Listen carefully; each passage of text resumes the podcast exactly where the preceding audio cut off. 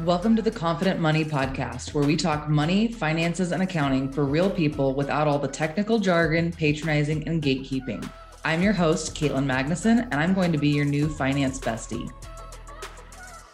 Today, we're going to be talking about what I call the anti budget. For any of you that are huge Dave Ramsey fans or love budgeting, love using Mint, you need a budget, this may not be the episode for you. But if you have tried everything under the sun for budgeting and you're struggling with it, I encourage you to really take a listen to this episode and maybe even listen to it twice, take some notes.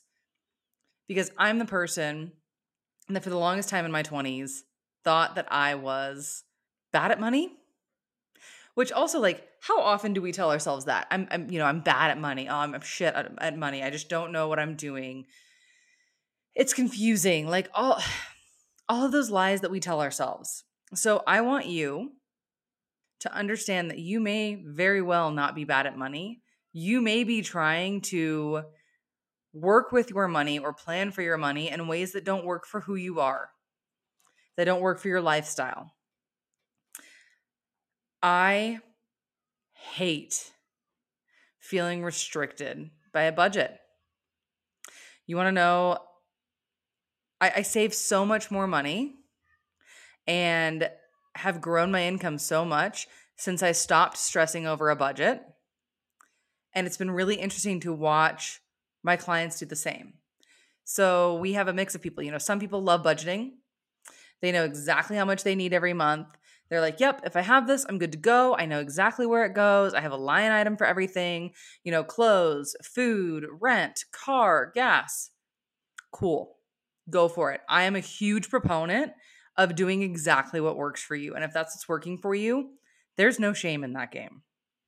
However, if it's not, let's talk about how you can do the anti budget. And again, there are so many different ways to do this. The way that I've heard some people do it. So, the anti budget essentially is this concept of you have money that comes into your account you prioritize all of the bills that you know have to be paid and then you automate any of your savings retirement or debt pay down goals. Everything else is left over for yourself. This works really well for most of us because a lot of us will especially if money's tight you'll log on and you'll check your bank account oh i have $500 in there. Like i can go to the grocery store. I can go out with friends. I can go to a restaurant. I can go do this thing. Or you have $5 in your account and you're like oh i can't i can't do that. Like i have to wait until i get paid. We're doing that anyways. So, where can we be using that to work with our spending and our goals? So, for some people, this looks like paying yourself at the beginning of the month if you're self employed, paying all of your bills, and then the rest of the money is yours for the month and it needs to last for the month. For some people, I'm one of these. I pay myself twice a month. I have set up my bills accordingly, and you can move your bills most of them at least. So uh, the first half of the month, it's my mortgage, it's insurance, it's oh, there's one other payment that comes out, and it's utilities. The second half of the month is a car and our tractor and any other bills so that we have our cash flow spread out throughout the month. And those coincide with when I pay myself. For some people, monthly works great. For some people, weekly is better and you divvy everything up accordingly.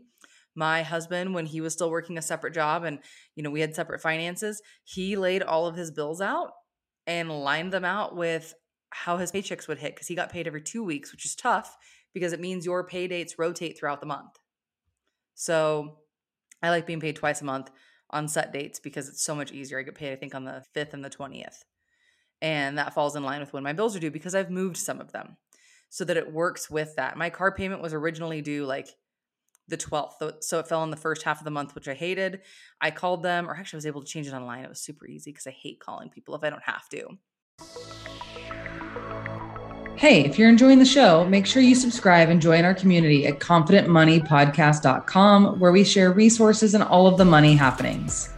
Plus, you can send feedback and suggestions for what you'd like to see covered in future episodes. That's confidentmoneypodcast.com.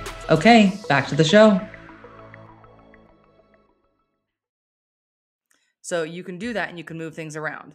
The whole concept of this, because I always hated the idea that, like, oh, you have $20 to spend on, I don't know, your eyebrows and you have $200 on clothes and you have whatever on this. That's not how I spend.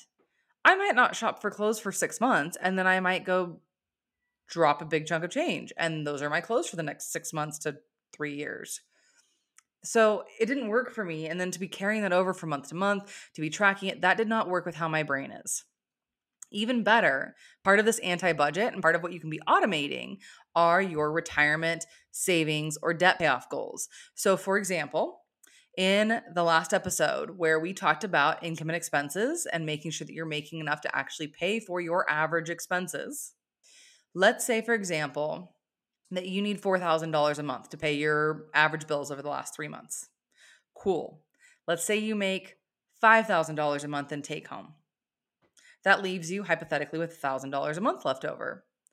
What you could be doing if you work for a traditional employer a lot of them will let you split your paycheck up and you can actually send them to other accounts. This works really well because you can say, okay, if I get paid twice a month, that means I have $500 extra per paycheck. How do you want that going? Where do you want that going? Are you already hitting your retirement goals that you want to be hitting? Do you have some savings goals? Do you have a home down payment? Do you have travel? You can split your paycheck up and if you can't, if your employer doesn't allow you to split your paycheck between multiple accounts, so basically the whole point of doing that is so it's one less thing that you have to be doing. Because if you get $2,500 deposited into your account and you have to go move that money, if you're anything like me, you'll catch yourself going, oh, yeah, I'll do that. I'll do that next week. I'll do that whenever. And you tell yourself these stories and then whoops, there's an extra, you know, $1,000 a month spent. Or maybe you end up moving like $200 over when it could have been a thousand. If that money is just removed from the equation and you check your account and it's not there, you're probably not going to go spend it unless it's a true emergency. So, out of sight, out of mind, and it's one less thing that you need to be doing by automating it. If your employer doesn't allow you, or maybe you're self employed, and what you can do then is you can set up automatic transfers from your bank account. So, let's say all of your money you know you pay yourself into your checking account or your employer pays you into your checking account and you know that you get paid either every 2 weeks or once a month or twice a month you can set up automatic transfers that coincide with those dates. So what i recommend doing is let's say you get paid every other friday. We're going to give a nice an actual real example here so i'm pulling the calendar up.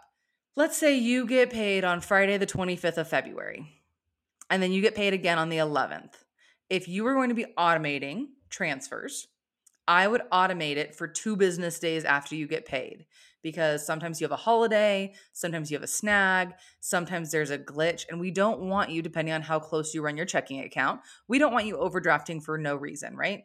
So we want to make sure that money hits your account, but then we want this to be taken care of. So in this case, I would be looking at having that transfer come out on the 28th or the 1st, which is one or two business days after. And then again, if we toggle down here, on the 14th or the 15th of March. And what this does is this moves the money. And same thing, you know, depending on when you get paid, just pick a couple of business days after and have that be the set frequency that your money is getting moved to wherever you want it to go. Whether it's a Roth IRA, a traditional IRA, a savings account, whether you're paying extra towards debt, which by the way, we're talking about how to be prioritizing debt versus savings versus retirement in the next episode. So, with that, you have then taken a lot of the work out of what you need to do to meet your goals. And now you're left with $4,000 a month. Cool, 2000 per paycheck. You're good to go. So you don't have to be stressing about what what you need to move and like having just the mental energy. This is something that you can set once and you can leave alone until you need to update it for whatever your goals are. Maybe you hit those goals and your savings accounts are, you know, killing it and you've done exactly what you needed. Cool at that point, adjust it. If you get a raise and you notice you're making more, that's a really good time to go in and adjust these goals. Or maybe you change jobs and you're making more. Cool. So, what are your goals looking like then? Do you have an extra $1,000 a month? Okay. I'm a really big proponent of treating yourself at least the first month. So maybe of that $1000, you're going to take 500 of it, you're going to do something fun. And then going forward, you figure out something, or even take the whole thousand dollars the first month. I don't care. But make a plan and stick with it for whatever your goals are. And then adjust all of your automations when your pay changes. Same thing if you're self employed. If you notice that your business has been growing and growing and growing, you're like, oh my God, I now have this, you know, $20,000 buffer sitting in my business account and I've paid all my business expenses and I I have extra profit, which is great instead of paying it all to yourself and YOLOing, which, like, by all means, treat yourself, maybe that means it's time to increase what you're moving to yourself every month and then adjust your savings and your retirement and your investment goals accordingly. But also take time to acknowledge the big jump that you've made and to celebrate and to do something fun. And maybe, like, for some people, maybe that is paying a debt off. I think that's a little bit boring, but for some people, it's super liberating. For me, it would be probably taking a, a solo day, going to town, going to the spa, getting a facial, going to my favorite place to get lunch and a mango margarita, which, by the way, like, mm, so craving those right now. And then just going home, like having a leisurely day for me. That is one of my favorite ways to celebrate is to just go take some time to myself and have a quiet, nourishing day. That may look totally different for you, and there is nothing wrong with that. But if you're not acknowledging and taking time to treat yourself along the journey, what's the point of all of this? Like, sure, you can be reaching for your goals and you can be super ambitious, and I support all of that. I am very ambitious, I am very driven. And I think it is even more important when you are to be taking the time to appreciate things as you go. So set up your goals, identify what they are, automate them either through your paycheck with your employer. If you are an S Corp and you pay yourself via payroll, like you should be able to split all of those um, accordingly. And if you can't do that, then set up automatic transfers and just have it out of sight, out of mind. I have a savings account at a separate bank from where my primary checking is that I have money go to. And I've never activated the debit card that goes to that account. I have it buried somewhere, I think because if I need to get to it, it takes several days. So if it's an emergency, I can absolutely go tap that. But it's not just me needing to transfer it from one account back to my other. Because if it was that, it would be really easy for me to move the money over. So by making it a little bit more difficult for me to access and setting automated transfer goals. And then what I do is every three to six months, I increase those, assuming that it's in line with my personal goals. I increase my investing contributions. I increase my savings contributions. I may increase my debt payoff contributions. And I may only do one of those at a time so that I'm not feeling overwhelmed. But there's no reason here that you can't be achieving your goals, living your life, and not spending an hour or two every week going through your budget and laying out line by line where you're at which is why I like looking back, like we did in the last episode, at the last three months to see what your actual realistic spending is. Because I think the problem that a lot of us have is we have this tendency to underestimate what we actually spend in a month. So, by pulling real bank records, real credit card records, and then at least every year going through and assessing those is really beneficial because your life may change. You may be spending more or less, and that's okay but we want to go do that like three month look back. Normally, that'll capture some insurance, that'll capture clothes, that'll capture the weird incidentals that come up that we always forget to factor in, and it'll capture your realistic Uber Eats or DoorDash, not what you think you're spending, not what you want to be spending. So, by doing that and working within how we are actually doing things now, again, assuming that we are making more than we're spending, because you got to get that nailed down first. Then, once you're making more than you're spending, you can see what you have left over for goals and you can automate those goals. That is the whole premise here of the anti budget. Same thing with automating your payments. Automate your bill pay whenever possible. Um, and with your credit cards, if you are in the process of paying off credit cards or paying off student loans or paying off any debt, automate the minimum payment per month with credit cards. I mean, and it may be something stupid, right? We might be talking like $37. We might be talking a couple hundred. But by automating it, you are making sure that if you forget, if you have a busy month, that you don't have to remember to go pay those bills because if you forget to pay them, it can ding your credit score, it can ding your confidence. And then if you have a big goal of debt payoff, which hop to the next episode because we're going to talk about how to, how and when to prioritize debt payoff. By setting the minimum payment, it then leaves you free and clear to throw any extra money that you want to be allocating at that debt and then know that all of your bases are covered. Versus, I've had it happen where someone's like, oh, well, I'm really working on paying that card off. Like, I don't want to do just the minimum payment. I want to pay more than that. Setting the minimum payment doesn't mean that you can't be paying more than that. It just means that that minimum payment is going to automatically get handled for you. And then you can throw extra at it. You can pay to your credit card every week if that's something that you want to be doing. You can pay to it once a month. It doesn't matter so long as you're at least hitting that minimum payment while you're paying it off so that you don't get hit with a late payment fee. Again, this is about you making personal finance personal for you. So, taking what resonates from this, giving it a try, giving it three months, making an adjustment after that time, you know, maybe changing some of your savings goals, maybe, you know, realizing you need to make more income, or that subscription that you canceled was something that you actually really use a lot. None of these are like, none of the things that you can do are wrong except for trying to do things that don't work with who you are. So if this version of anti-budget, you're like, whoa, absolutely not. I'm gonna stick to mint. I'm gonna review everything once a week. Like that feels really good for me. That feels empowering. Do that. If that feels like it makes you want to stab your eyes out, which is how I feel about budgeting, here's an alternative.